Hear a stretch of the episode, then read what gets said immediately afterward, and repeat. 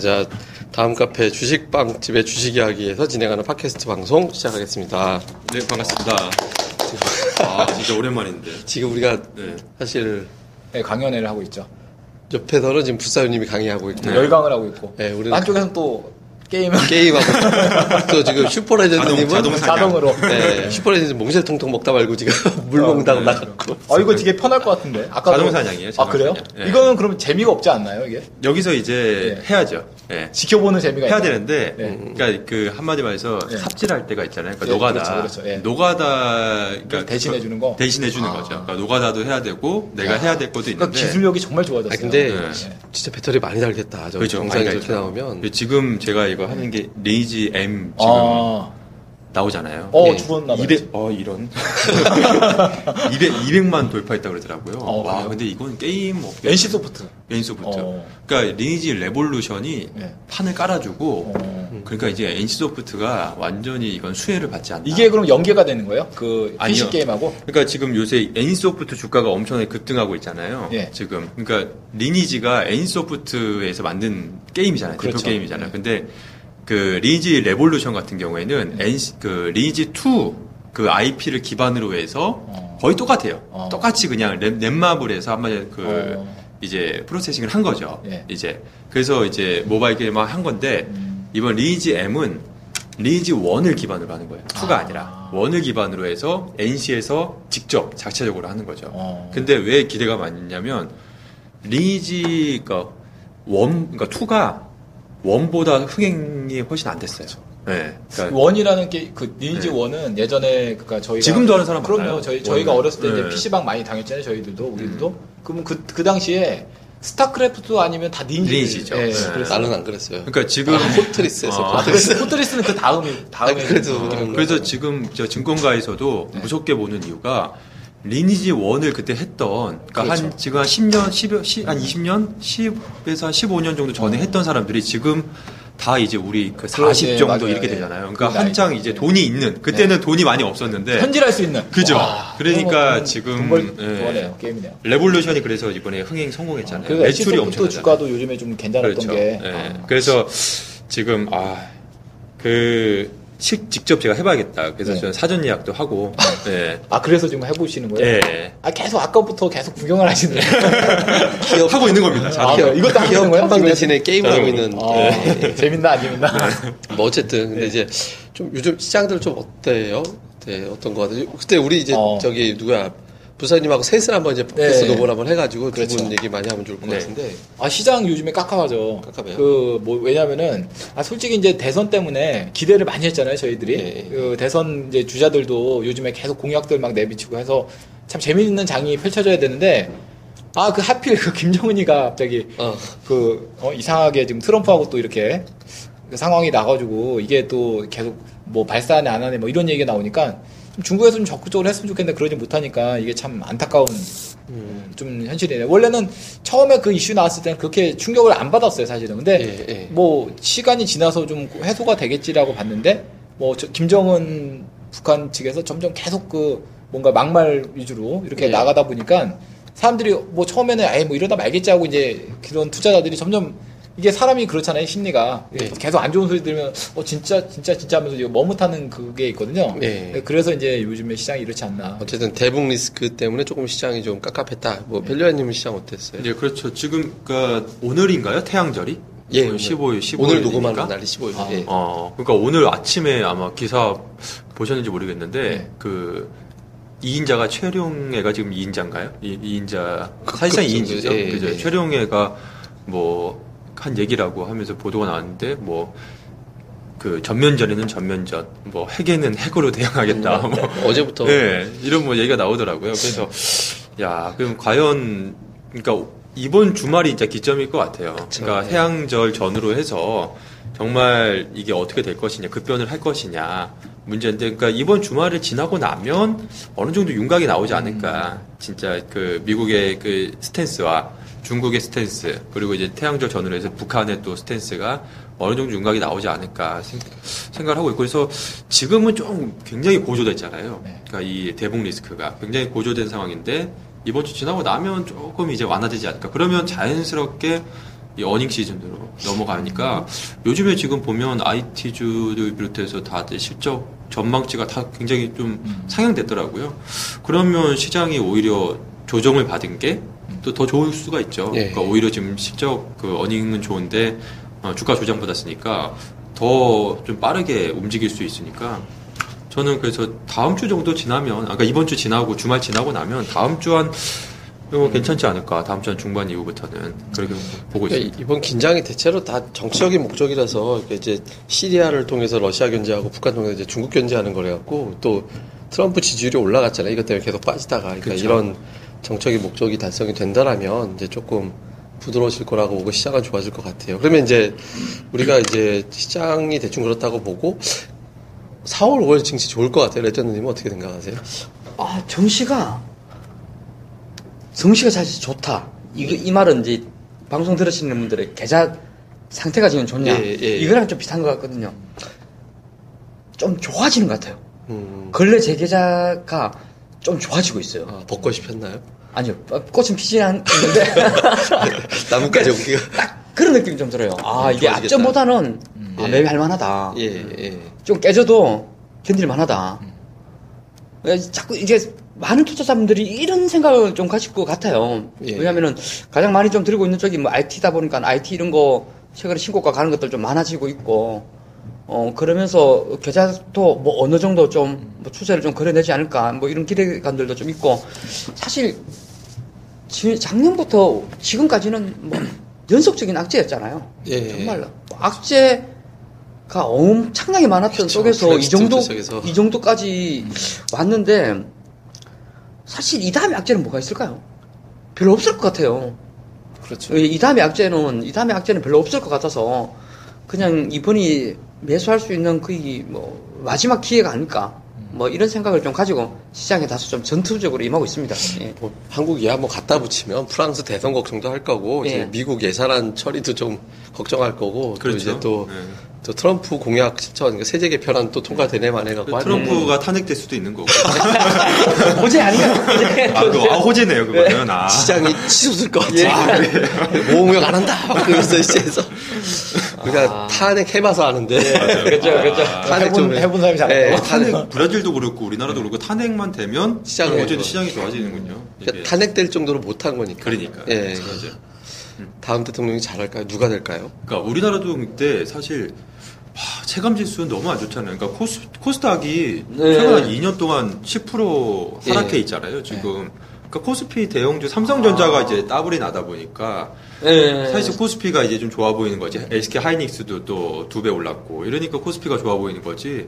실질적으로 지금 코스닥이 뭐 중소형주가 다 한 2년 동안 좀 10% 다운돼 있는 상황이기 때문에 오히려 진짜 좋아지게 되면 굉장히 좋은 기회가 오지 않을까. 네. 좀 좋게 시장 보는 거예요. 네, 그러니까 사실 저는 개인적으로 시장은 크게 이렇게 뭐 비중을 크게 두지는 않지만 사실 생각해 보니까 제가 긍정적으로 보는 게 물론 지금 저도 꾸준히 수익은 나고 있는데 지금 냉정하게 봤을 때 시장 상황이 굉장히 안 좋거든요. 그러니까 지금 마이너스 한 10% 코스닥에서 제가 그 수익이 지금 나고 있다라고 만약에 한다라고 한다면 만약에 코스닥 시장이 이제 플러스만 나게 되면 그러면 진짜 폭발적인 수익이 나오지 않을까 저는 개인적으로. 그래서 뭐 만약에 코스닥이 좀만 오르기 시작하면 조만간에 큰 돈을 벌 수 있지 않을까. 벚꽃이 피고. 네. 그래서 지금 제가 지금 목표가 지금 빨리 이게 전업 투자를 하고 싶은데 시기가 오는 것 같네요. 목표 금액이 있는데 그 시기가 빨리 오려면 이 폭발을 해야 되는데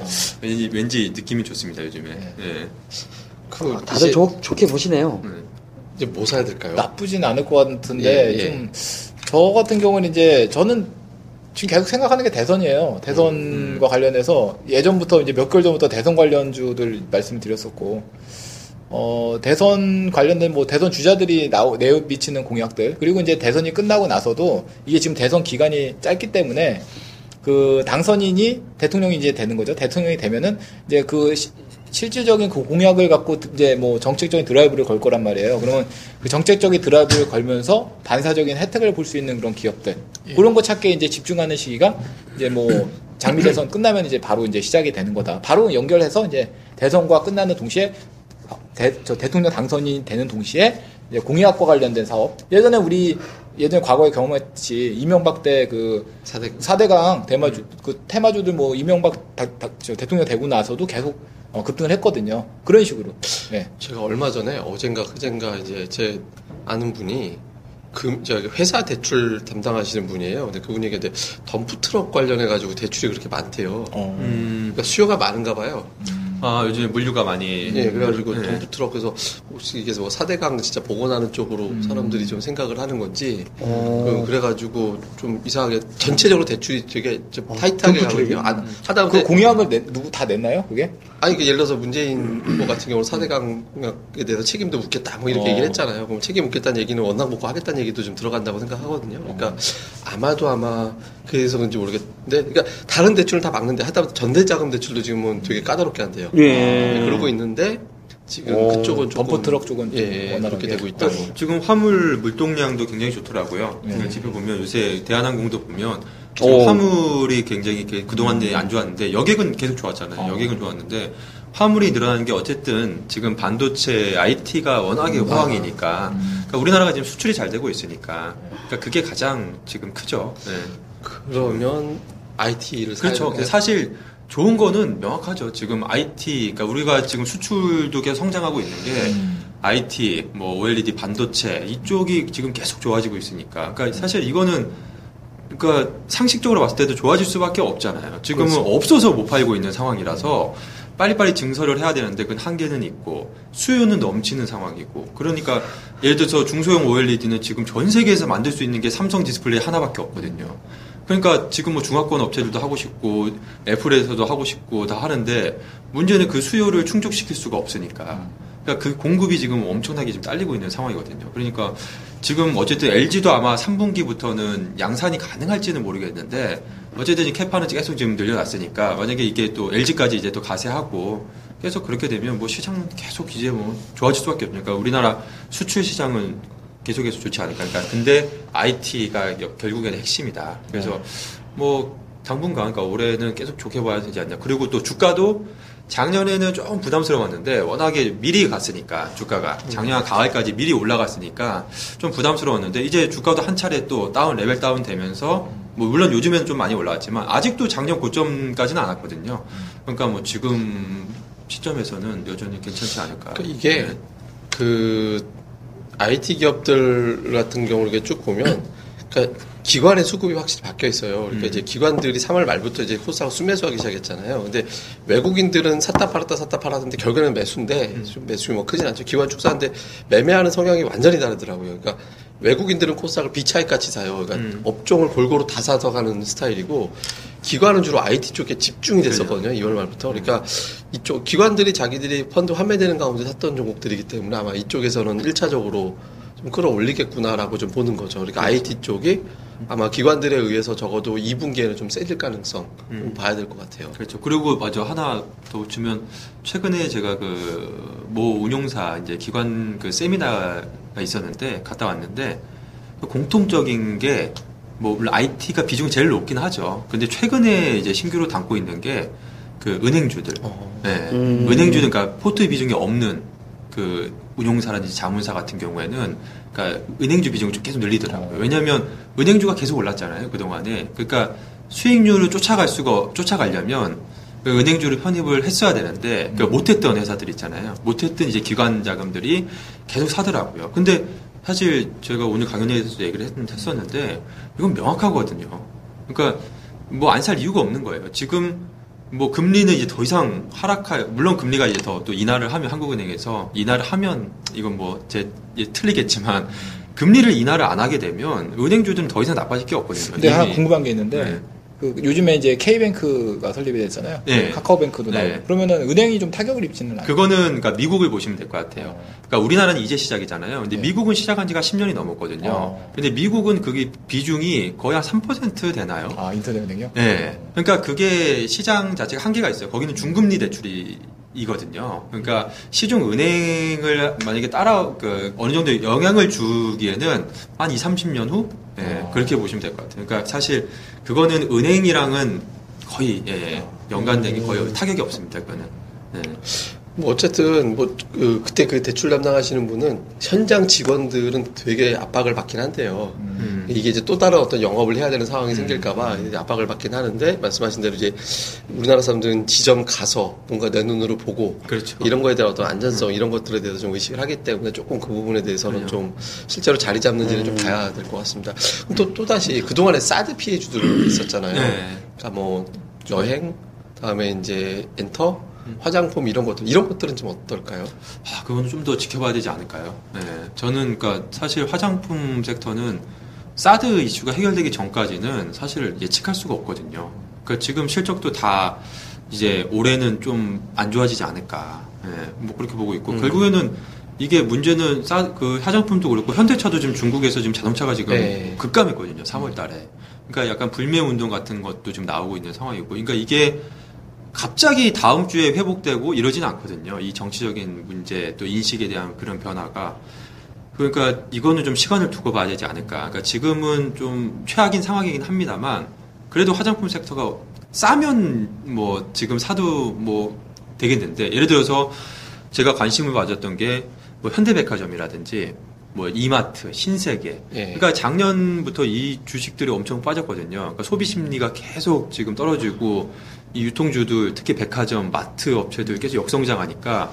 근데 요즘에 주가가 계속 이 주식들이 오르고 있잖아요. 그러니까 사실 소비 심리가 뭐 크게 회복된 건 아닌데, 아직도 100 이하거든요, 소비자 심리 지수가. 그런데 이제, 그러니까 최악보다는 조금 이제 나아진다라는 것 때문에 주가가 오르는데, 그 근거는, 기반에는 이제 주가가 이제 싸다라는 게 있었거든요, 이게. 근데 화장품은 싸다라는 게 없으니까, 물론 장기적으로는 성장은 하겠죠. 이게 뭐 이게 중국이랑 우리가 뭐 교류를 끊는 것도 아니고, 근데 당분간은 좀 부침이 있지 않을까. 그래서 저는 시간을 보고 봐야 되지 않을까. 지난번에 여행주 한번 얘기한 적이 있었잖아요. 어때요? 되게 좋죠. 지금 모두투어 보시면은 1분기 아마 역대 모든 기록을 다 갈아치울 것 같고, 사상 최고잖아요. 근데 이에 반해서 하나투어가 상대적으로 조금 부진은 한데, 그것은 아무래도 면세점을 가지고 있기 때문에. 그리고 화장품도 저는 개인적으로 되게 기회라고 봐요. 왜냐면은 중국 쪽이 막혀 있지만은 이게 지금 동남아 쪽에서 난리예요, 난리. 그러니까 중국 시장보다는 아니지만은 그쪽에서 또 이미 거의 월급의 반을 막 틀어넣는 이런 기사들이 되게 좀 많아지고 있어요. 월급의 반 화장품이 미치거든요. 진짜 제일 미치는 것 같죠. 월급이 낮은 거 아니에요? 근데 어제 그거 보셨나요? 진짜로 윤식당 보셨나요? 아니, 저는 안 봤어요. 한 10분밖에. 저는 어제 그거 보면서 지금 말씀하신 약간 공감이 가는 게, 레전드님 말씀 공감이 가는 게, 어제 윤식당에서 그 동남아 어디 지역인지 모르겠는데, 그 지난번에 또 일본 그 2회 방송인가 그 일본 친구들도 그랬고, 그 정유미 탤런트 정유미 씨 있잖아요. 정유미 씨를 다 너무 예쁘다고. 그러니까 그러면서 야, 한국 사람들 너무 세련됐다고, 너무 예쁘다, 그런 얘기를 하더라고요. 화장빨이란 얘기예요? 아니야, 화장도 안 했는데 그래도 그런 인식들이 이 동남아 지역이라든지, 한국 사람들은 여자들이 되게 이쁘고 남자들은 잘생기고 멋있다, 이런 게 물론 한류의 뭐 인기 때문에 그런 이미지가 있을 텐데, 야, 이게 우리 동남아 시장에서는 그래도 아직까지 한류의 영향력이 크구나, 인식이. 그래서 저도 이게 동남아 시장에서 화장품 이거는 굉장히 공감이 가네요. 그리고 여행도 정말 마진이 어마어마해, 올해. 지금 이제 모두투어나 뭐 하나투어 이런 거 계속 진짜 엄청나게 지금 가고 있는 상황이거든요, 모두투어 같은 경우에는. 근데 예를 들어서 저희가 3월 말에 5월 초에 여행 가려고 좀 알아봤어요. 그러니까 3월 달에 가격이랑 다르죠. 더블 됐어요. 30만 원 후반짜리가 110만 원 가 있어요. 그러니까 얼마나 마진이 많겠어요. 와. 그리고 이번에 한 번 5월 달에 있고 또 추석에 한 번 있잖아요. 올해는 여행 업계에서는 진짜 있을 수 없는 최고 황금기란 것이죠. 엄청나죠. 예, 그러니까 여행주 같은 경우에는 정말 잘 봐야 시작이 될 것 같아요. 얼마 전에 제가 저기 제주도 가려고 사실은 이제 숙소를 밸류님한테 부탁을 했어요. 안 돼요.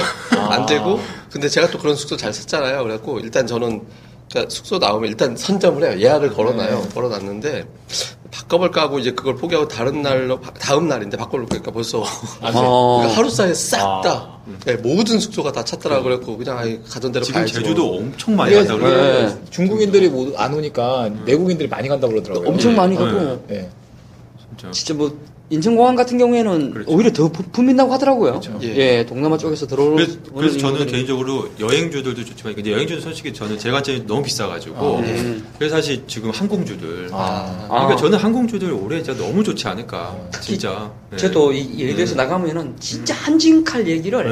뭐 진해요, 엄청나게 진짜. 들어요. 네. 그러니까 어. 제주항공의 밸류가 7,8천억, 잘 모르겠습니다만, 그 정도 전후 같은데. 지니어도 아마 하반기 상장 그렇죠. 이슈가 있어가지고 그 정도 밸류 좀 적용하면은 한진칼 지금 되게 지금 핫한 것 같더라고요. 자, 뭐 어쨌든 오늘은 저희가 이제 그 강연회 중에 스팟으로 하는 거라 갖고 길게는 못 하겠고 이제 오늘 뭐 시장 어떤가, 그다음에 이제 종목들 어떤 게 좋을까 얘기를 했는데 마지막으로 이제 네. 뭐 투자자분들한테 한마디씩 남겨야 될 것 같거든요. 네, 뭐 이제 그 북한 이슈 그리고 이제 중국 사드 이 두 가지가 지금 가장 큰 문제인데 어떻게 보면. 잘 됐다라고는 싶은 생각도 들어요. 왜냐면은, 지금 이제 이게 사드하고 북한 문제 자체가 이게 두 개가 뭐 별개 문제가 아니라 같은 문제거든요. 예. 근데 이게, 지금 뭐 미국하고 이제 북한에서 좀 계속 대화가 지금 되고 있고 하고 있기 때문에, 일순간에 이게 같이 해결될 수도 있지 않을까라는 그런 기대와 그런 희망을 좀 갖고 있어요. 그리고 이게 계속 이렇게 안 좋은 방향으로만 갈 수는 없거든요. 분명히 이게 나아지는 방향이 나오기 때문에 오히려 어떻게 보면 잘 됐다. 이게 기회다. 그런 좀 긍정적인 생각을 갖고 있습니다. 예, 기회로 활용하자. 저는 질문 한번 좀 드리고 싶어요. 지난번에 예. 그 특정 종목에 대해서 기관 순매수나 외국인들 순매수 예. 평균 단가를 좀 계산한다고 했잖아요. 예. 만약에 이 평균적으로 제가 봤을 때 한 2달 정도의 데이터를 오늘 좀 뽑아봤거든요. 예. 모 종목에 대해서 예. 하나는 8%, 하나는 10% 정도 수익 났어요. 예. 외국인 기관. 예. 보통 목표 수익률을 30% 정도. 아. 예, 종목에 따라 좀 다르긴 한데, 그러니까 대략적으로 보면 한 30%, 그러니까 시황에 따라도 다른데, 네. 지금 시장의 중도조작 결함이. 예, 그러니까 이제 지금 한 30%. 아, 그러면 뭐 어떤 기법이에요? 아, 그러니까 제가 사실 이런 매매에 대해서 별로 관심이 없었어요. 근데 정말 너무 세게 사는 섹트 내에서도 섹트를 진짜 완전 바스켓으로 담고 있는데, 그 중에서 특정 종목을. 기관 외국에 같이 사는 거 말이에요. 예, 굉장히 쓰러담아요. 그러니까 예를 들어서 3월 달에 외국인들 소진율이 5%대였어요. 두 달 만에 10% 찍었어요. 진짜 지분율을 두 달 만에 더블을 늘린다 이런 거는 정말 급하게 쥐고 담는 거잖아요. 그러고요. 급하게. 이런 거 보면서 이제 좀 봐야 되겠다. 저는 이제 앞전에 팟캐스트 얘기를 하면서 이런 거 가지고 투자 아이디어를 생각을 해보고 그걸 한번 접목시켜보자. 막 이렇게 하시는 분들 많을 거예요. 그렇죠. 그래서 제가 한번 요거를 질문을 한번 드려본 거였습니다. 예, 좋네요. 기관 활용하자. 네. 예. 저는 뭐 제가 최근에 녹음을 그 팟캐스트 개인적으로 혼자 한 게 있는데, 예. 그러니까 좋은 이런 항상 위기 상황, 뭐 시장이 안 좋고 이럴 때는, 그러니까 좋은 주식을 가지고 있으면 사실 걱정이 안 되거든요. 그러니까 IMF를 비롯해서 뭐 금융위기 이럴 때도 그때 돈을 많이 벌었다는 사람들을 보면 다들 뭐 운이 좋아서 그런 게 아니라 그러니까 종목을 잘 선택하고 있었으니까 뭐 내 계좌가 50% 반토막 나도 그냥 뭐 부담 없이 그냥 갖고 있는 거예요. 그러니까 예를 들자면 이런 거죠. 안랩의 주가가 지금 퍼가 100배거든요. 예. 물론 이제 한 70배 되겠네요. 요새 급락해가지고. 그러니까 최근에 한 15만 원 정도 갔을 때 주가가 퍼 한 100배였는데 만약에 안랩의 주가가 반토막이 나면 그래도 퍼 50배잖아요. 그래도 엄청나게 비싸잖아요. 그러면 이게 두렵거든요. 그러니까 저도 만약에 제가 가지고 있으면 대북 리스크고 뭐고 지금 뭐 더 빠질 것 같고 여기서 90% 빠질 수도 있는 거잖아요. 그래 90% 빠져야 퍼 10배잖아요. 네. 그러니까 만약에 그런 주식을 사면 굉장히 이런 위기 상황에서 엄청 힘들 수가 있죠. 근데 이미 뭐 예를 들어서 퍼 5배짜리 샀으면 반토막 나면 퍼 2배, 3배잖아요. 네. 야, 그러면 이게 돈을 더 사야죠. 아니면 뭐 여행을 갔다 와도 되는 것 같고. 긴 시간이 해결해 주는 거지, 그거는. 걱정이 할 거 없거든요. 그러니까 항상 안 좋은, 그러니까 만약 본인이 불안하고 이러면 그러니까 좋은 주식을 선택하는 게 가장 중요하다. 그래서 불안하고 이러신 분들은 뭐 물론 최근에 주도주 이런 거 쫓아가는 것도 좋지만 그런 것들, 예. 그런 것들 찾아보시면 분명히 좋지 않을까. 그래서 근데 뭐 대북 리스크 이번에만 해보게 되면 또 그런 주식들은 또 더 올라갈 수가 있거든요. 예. 그래서 제가 뭐 항상 말씀드리는 싼 주식들, 예. 그런 주식들 지금 많이 널려 있으니까. 예, 많이 사셨으면 좋겠습니다. 네. 뭐 이 모든 데이터는 다 카페에 있으니까 네. 카페 다음에서 이제 주식빵집 다음 포털에서 검색어에 주식빵집 검색하시면 카페 오실 수 있고요. 특히 저희 카페가 드디어 회원 10,000명을 달성했습니다. 네, 10,000명 행사는 안 해요? 글쎄요, 뭘 회원들에게 그러니까 이제 만명 돌파 기념. 예, 그러니까 오고 이제 좀 저희가 한번 준비를 해서 그때 만명 가입한 분이 누군지는 알잖아요. 네, 네. 저희도 모레도 좀 해드리는 걸 좀 하도록 하겠습니다. 아니, 그러니까 만명 돌파했으니까 그 카페 자체적인 어떤 행사를 또 했으면 좋겠어요. 우리끼리 회식할까요? 자, 어쨌든 이렇게 해서 우리 뭐 간만에 좀 스팟으로 준비했던 팟캐스트 방송 마무리하도록 하겠습니다. 모두 수고하셨습니다. 네, 수고하셨습니다.